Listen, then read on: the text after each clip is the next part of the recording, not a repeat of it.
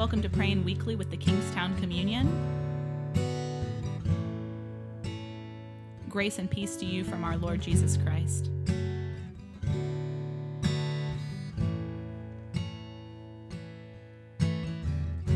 There's a grace when the heart is under fire.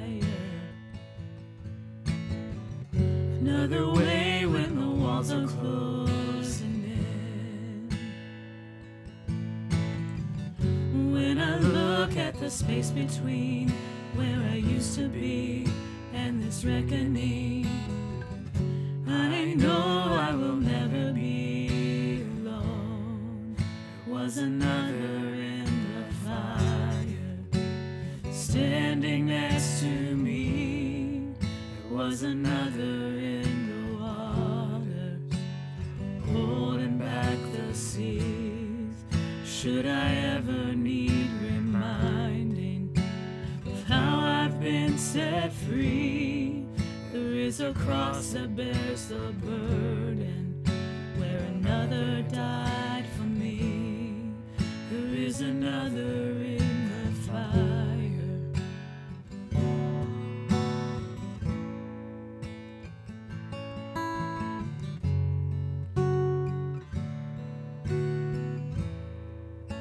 O Lord, my soul rises up to meet you today, as the day rises to meet the sun. Glory to the Father, and to the Son, and to the Holy Spirit, as it was in the beginning, is now, and will be forevermore.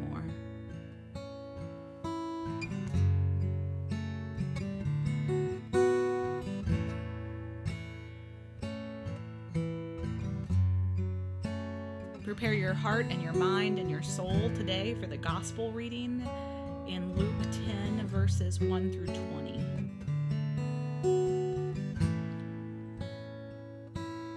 After this, the Lord appointed 70 elders and sent them on ahead of him in pairs to every town and place where he himself intended to go.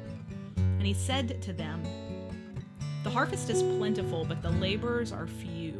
Therefore ask the Lord of the harvest to send out laborers into his harvest. Go on your way. See, I am sending you out like lambs into the midst of wolves. Carry no purse, no bag, no sandals, and greet no one on the road.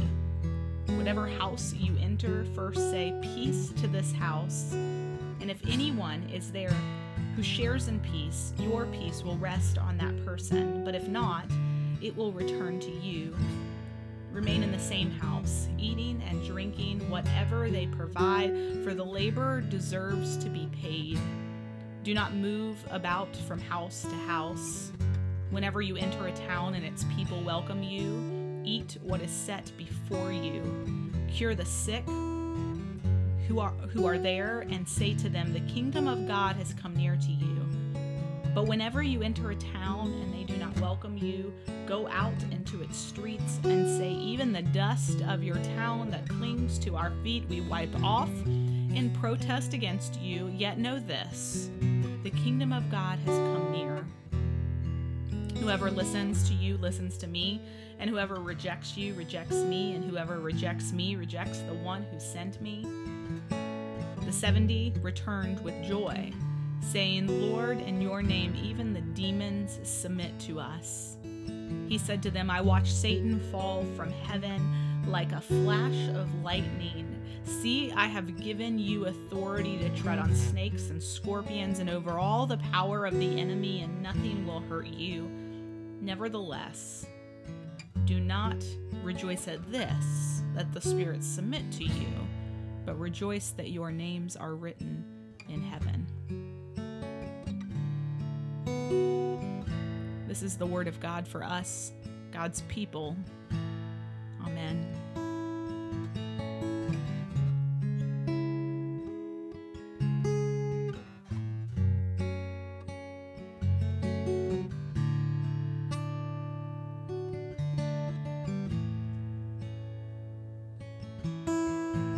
This is quite the verse.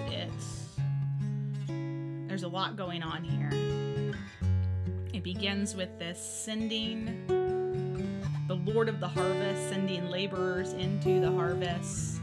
And then it moves to what this sending looks like, going and meeting others in their homes and in their towns and offering peace.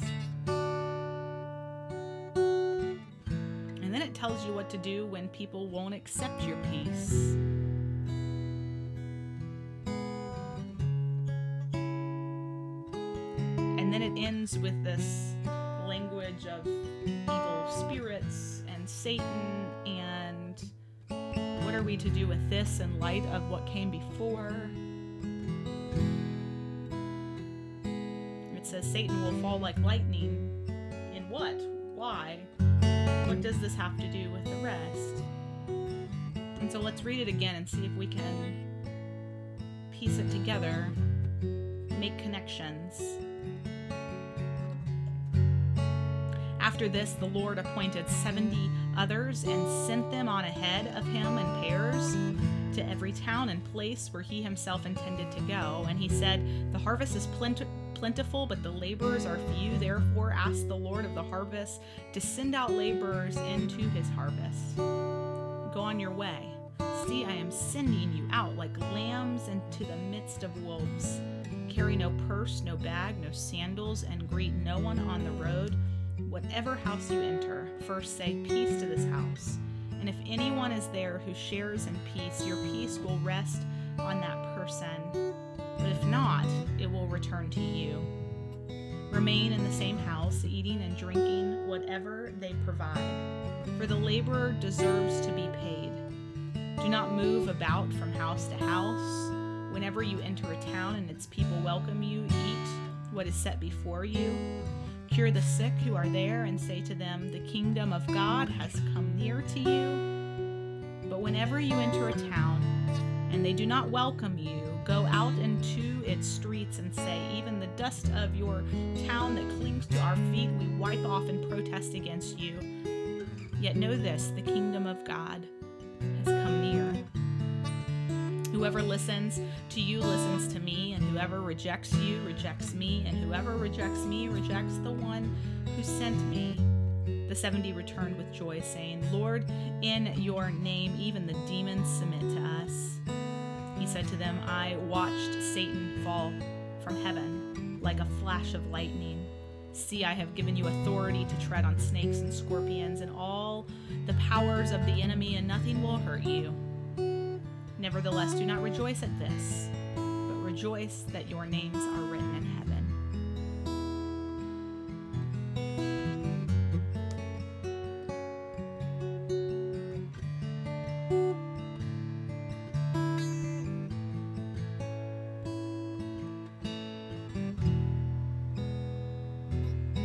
Did you notice the connections?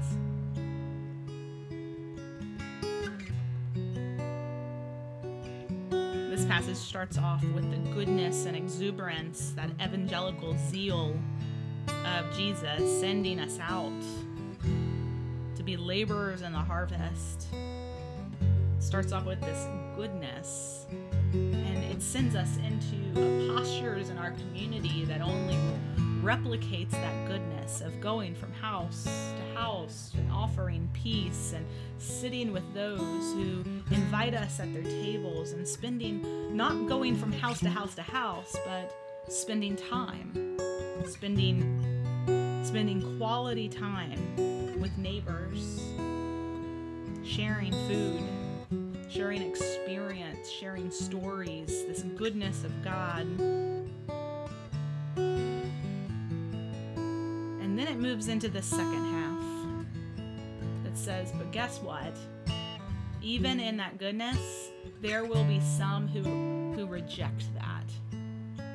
And when they reject that, they reject you. And when they reject you, they reject me. And when they reject me, they reject the Father. There will be some who don't choose the goodness, who don't choose that overflowing peace. What you are to do there in those moments then is to still proclaim peace. Even then, still say the kingdom of God is near to you. Even you. The kingdom of God is near. to still proclaim that peace, even in the midst of darkness. And when you do that, you're going to see the darkness fall. Powers and principalities of this world, you're going to see crushed under your feet. It's going to be like Satan fell like lightning from the sky. But don't rejoice. Don't rejoice in the crushing of the powers. Don't rejoice in the crushing of the darkness. Still keep rejoicing in the goodness.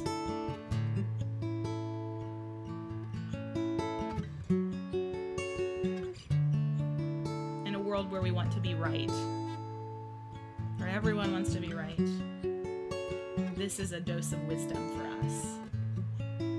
We do not rejoice when darkness is crushed. We rejoice when we see goodness embodied, alive in the world. Where is the goodness of God showing up in your life?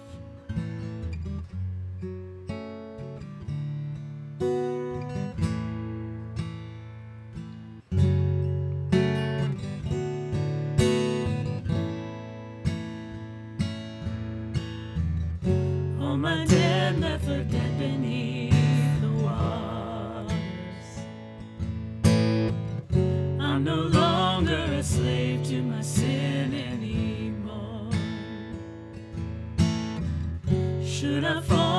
Space between what remains of me and this reckoning. Either way, I will bow to the things of this world. Now I know I will never be alone. There was another in the fire standing next to me. There is another in the water, holding back the seas. Should I ever need reminding what power set me free? There is a grave that holds nobody. Now the power lives in me. There is another in the fire.